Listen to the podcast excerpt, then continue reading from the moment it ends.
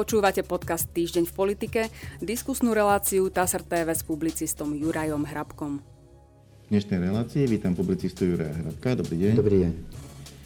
Pán Hrabko, minulý týždeň, keď sme sa rozprávali v tejto diskusii o tom, čo sa deje u nás doma a vo svete, museli sme konštatovať, že nastal jeden bezprecedentný vojenský útok Ruskej federácie na Ukrajinu, ktorá ho masívne plošne napadla nielen zo vzduchu, ale aj pozemnými silami.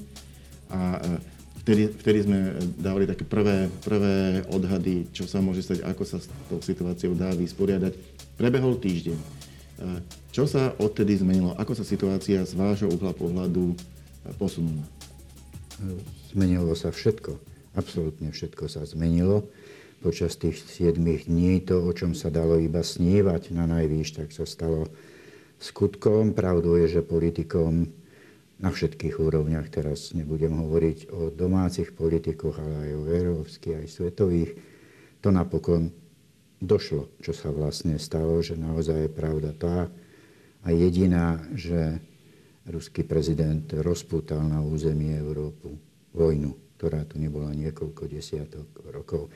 Ak to mám povedať v krátkosti, no tak chvála Bohu, od vajatania prešli politici ku skutkom, aj keď si myslím neskôr, či sú dostatočné, to je zase ďalšia otázka, to asi nebudeme rozoberať. A ak hovoríte o minulej debate, ja si pamätám samozrejme, čo som tam hovoril, takže aj osobne poviem, tak veľa sa stalo, že aj ja som sa z pesimistu zmenil na mierneho optimistu.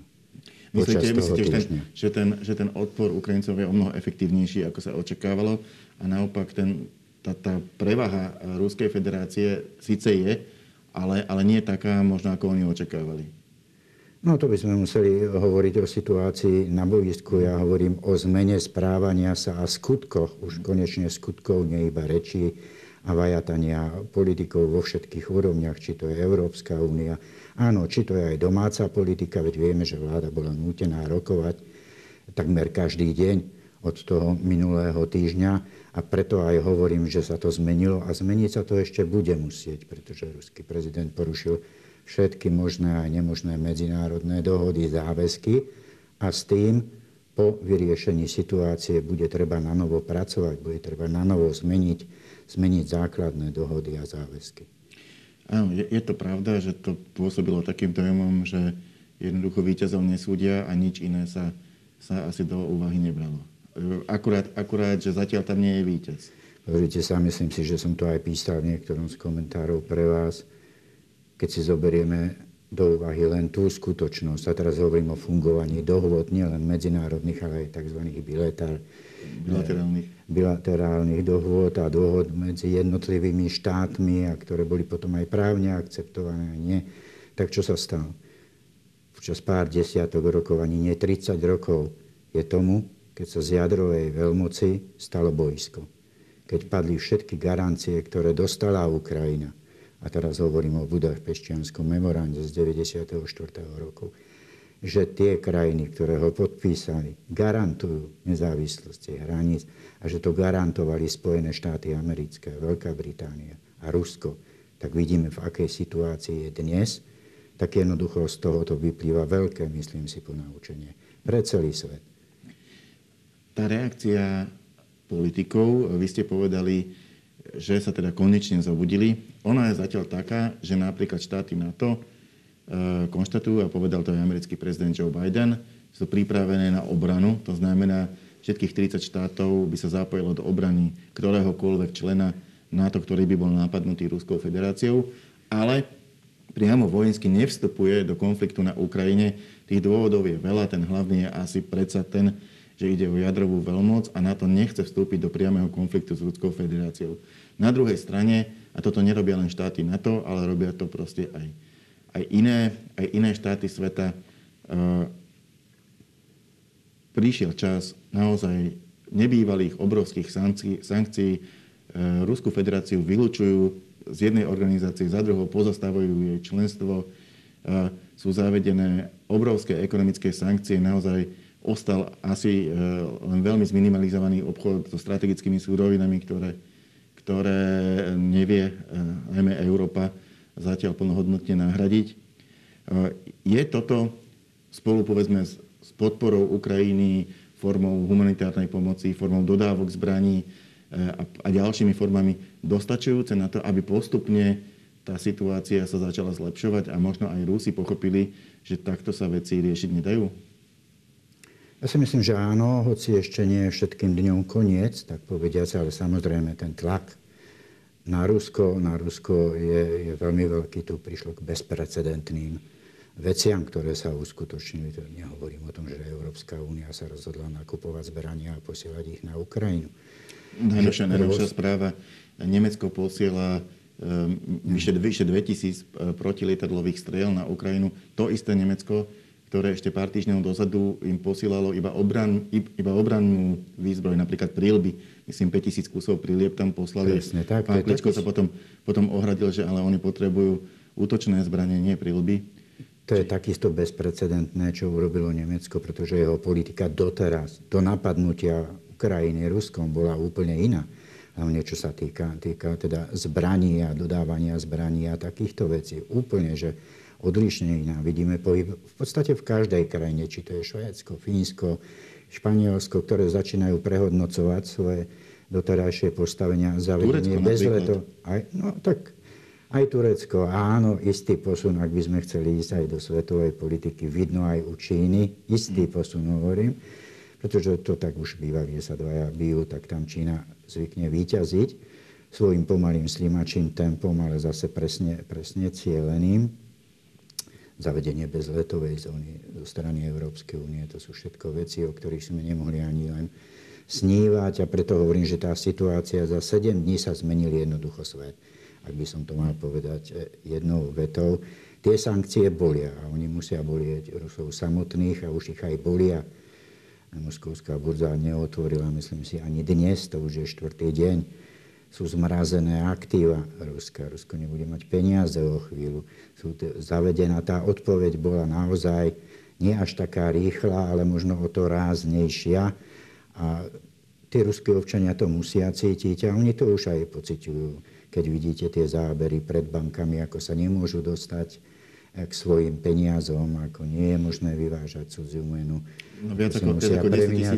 To je celý rád takýchto tvrdých ekonomických opatrení, ktoré majú povzbudiť samotných Rusov, aby začali ešte viac protestovať proti politike svojho prezidenta, pretože na tých uliciach už protestujú, ale jednoducho ešte viac. Bude to mať dopady na nich a samozrejme toto všetko, čo hovoríme, bude mať dopady aj na nás.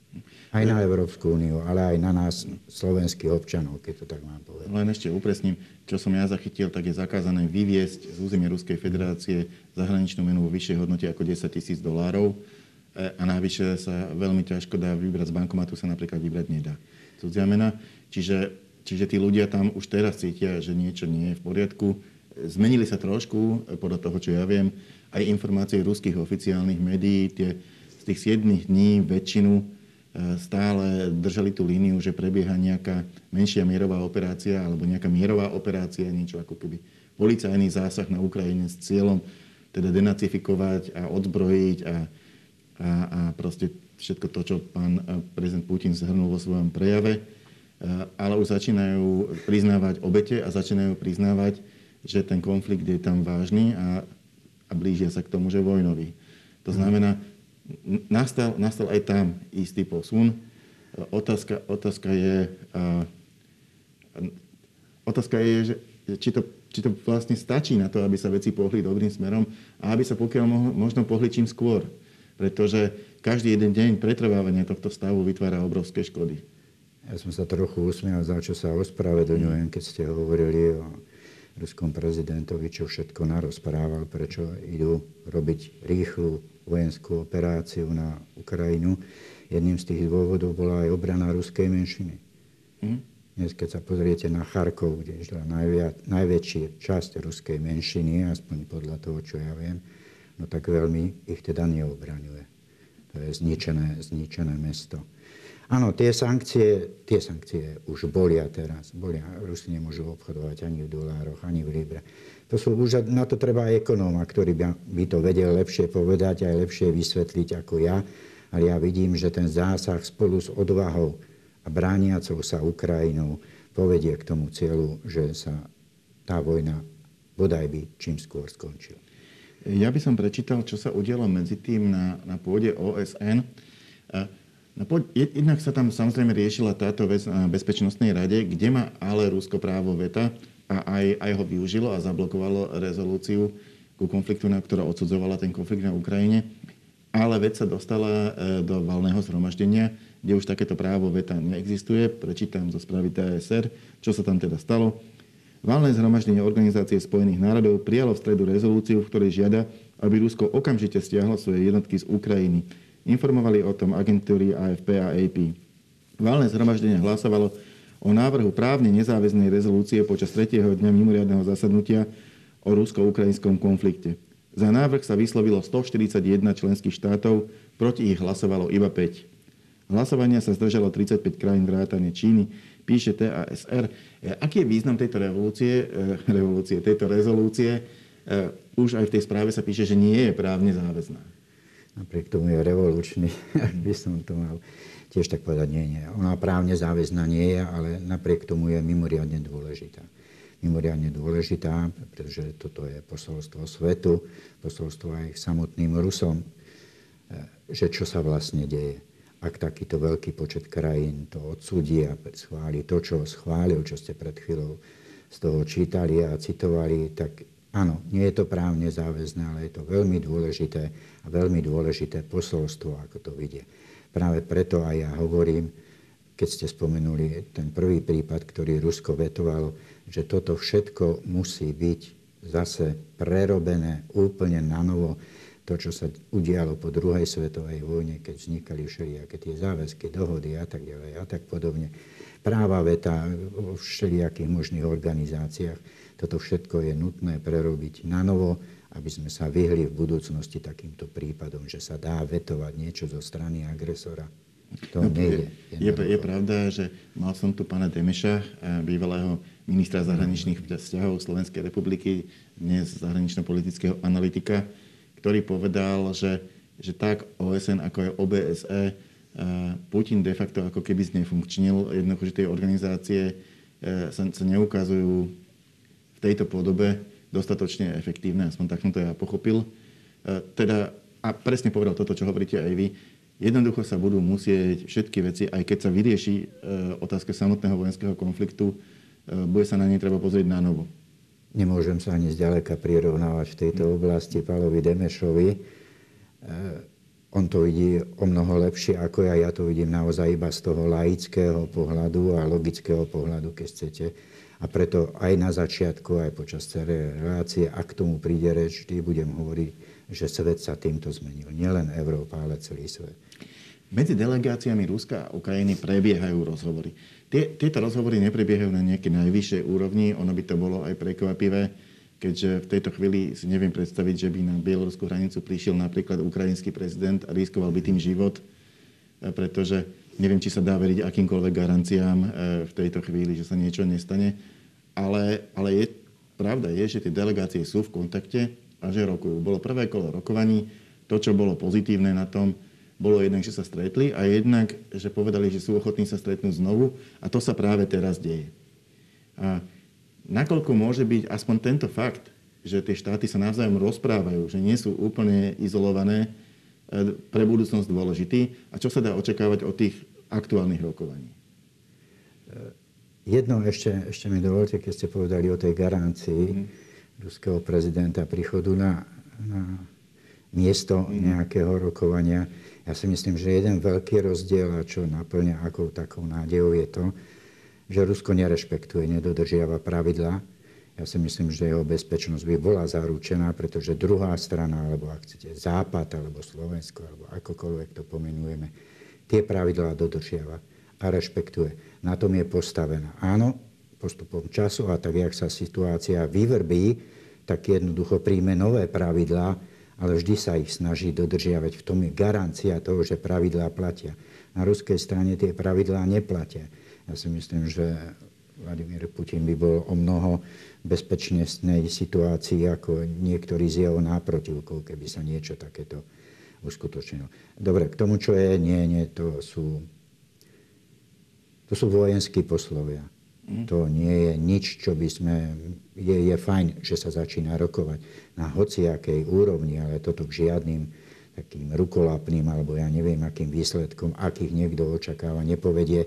Toto je úloha diplomatov.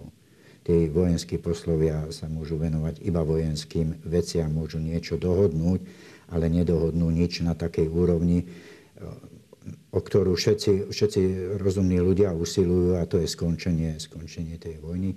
A za podmienok akých, to je vec diplomatov. To je vec diplomatov a ich čas zase nastáva.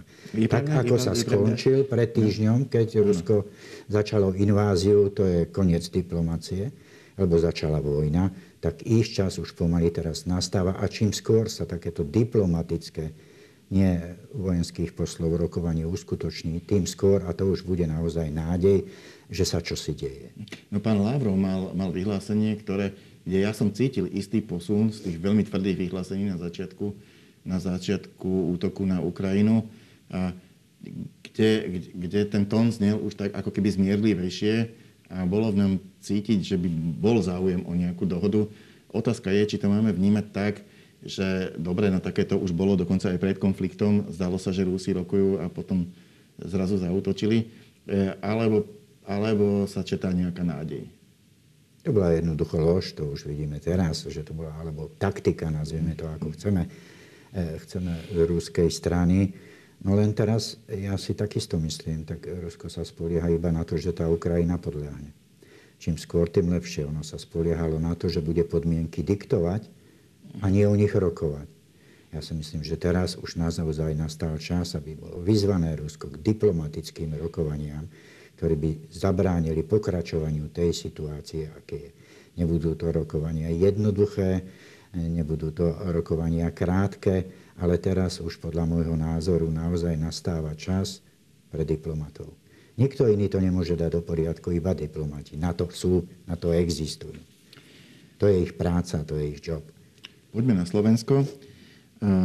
Bratislava 2. marca, je to správa TASR. Vládny kabinet schválil nariadenie na vykonanie niektorých opatrení hospodárskej mobilizácie v súvislosti s hromadným prílevom cudzincov na Slovensko pre vojenský konflikt na Ukrajine. Ide napríklad o určenie ubytovacích zariadení, dodávku pitnej vody, poskytovanie zdravotnej starostlivosti či organizáciu dopravného zabezpečenia. Vyplýva to zo schváleného materiálu z dielne Ministerstva hospodárstva Slovenskej republiky, uvádza TASR. Dodávam, že tieto opatrenia bolo možné prijať aj vzhľadom na to, že na Slovensku platí mimoriadna situácia od soboty, ktorú teda tiež schválila vláda. Je to súčasť prípravy na migračnú vlnu, ktorá už prebieha v týchto dňoch. Ako hodnotíte túto prípravu?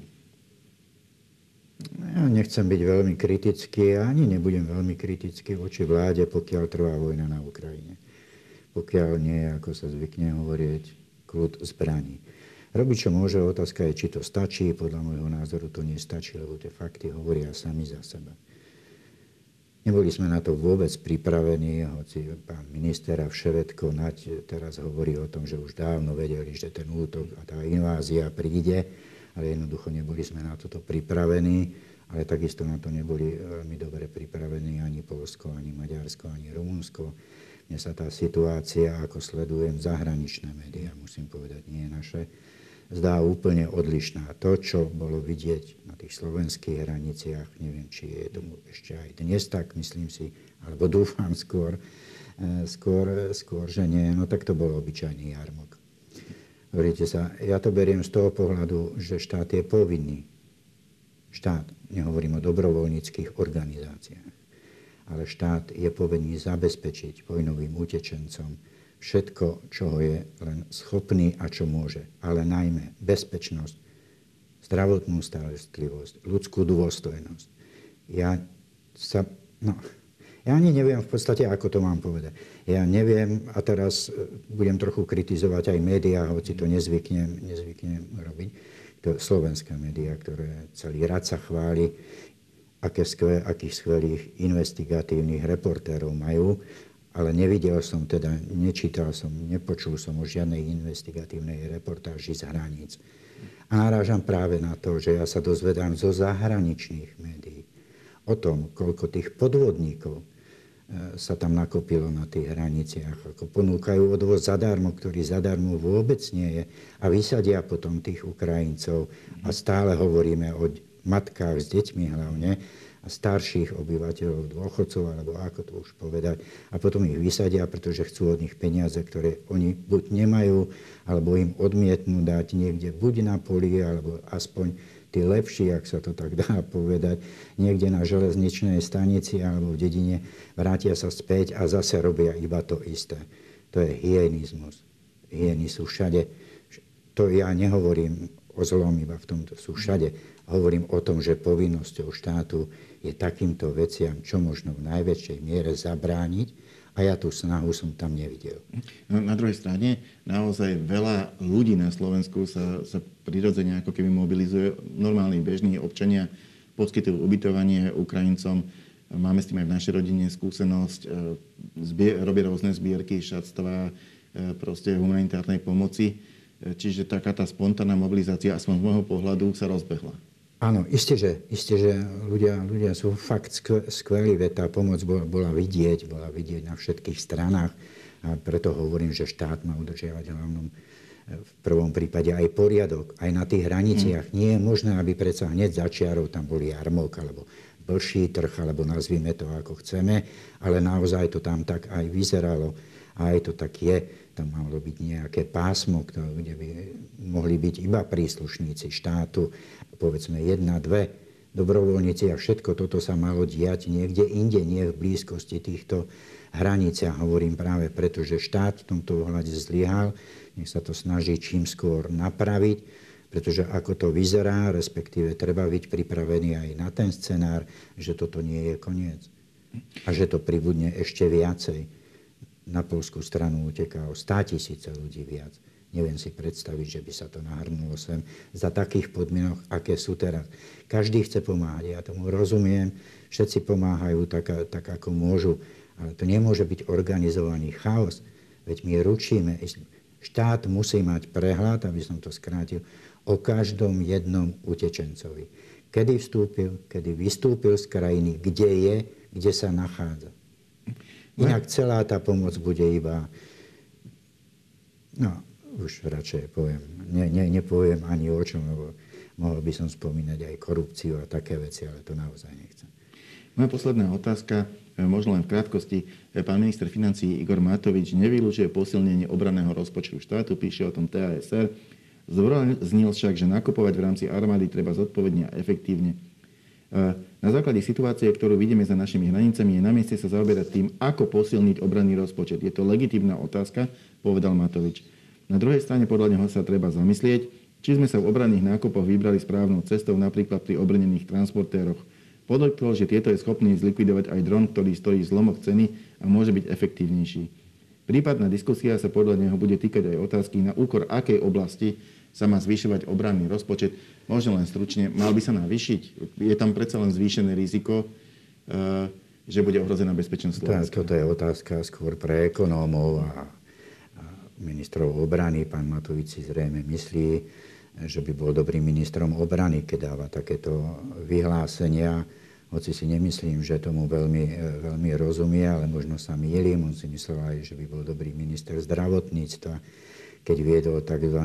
Boj za proti pandémiu a robil nám tu nejaké manévre, ale ono to tak celkom ani nesedí. Pravdu má v tom, že je to on, kto sedí na tej kase štátnej, na tej pokladnici, no ale musí sa postaviť, ako tom rozhodne vláda.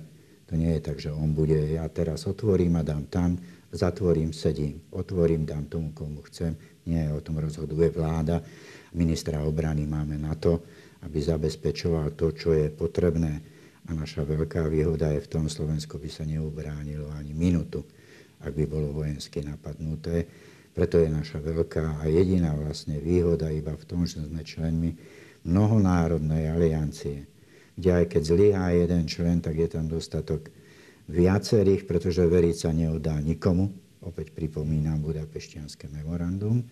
A Ukrajinu veriť sa nedá nikomu, ale snažiť sa čo možno najväčší ten konsenzus a obranu dosiahnuť.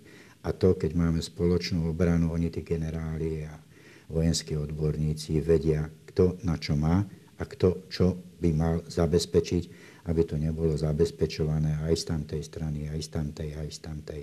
Na to kľudne nejakého vojenského analytika, odborníka si zavolajte, ktorý vie o tom o mnoho viac ako ja. No ale nemyslím si, že o tom o mnoho viac vie minister financií Igor Matovič. Vo všeobecnosti sa dá povedať, ak už zabrdáme do domácej politiky, ale ja opakujem, nechcem ju veľmi kritizovať, iba ak sú fakty položené na stole, ktorým sa nedá ani v dnešnej situácii vyhnúť. Toto je čas, kedy sa zo stranických politikov stávajú politickí lídri. Nevidím, že takýto prípad by nastal na Slovensku. Vidím to v iných krajinách, na Slovensku nie. To len hovorím na margo, že s takýmito rečami ani pán Igor Matovič sa nestane tým politickým lídrom. Bude stranickým lídrom, ale na politiku nedorástol, na politického lídra. Ďakujem pekne. To bola posledná otázka našej dnešnej diskusie. Ďakujem za účasť publicistovi Jurajovi Hrabkovi. Ja ďakujem za pozornosť. A my sa s pánom Hrabkom opäť stretneme na budúci týždeň. Dovidenia.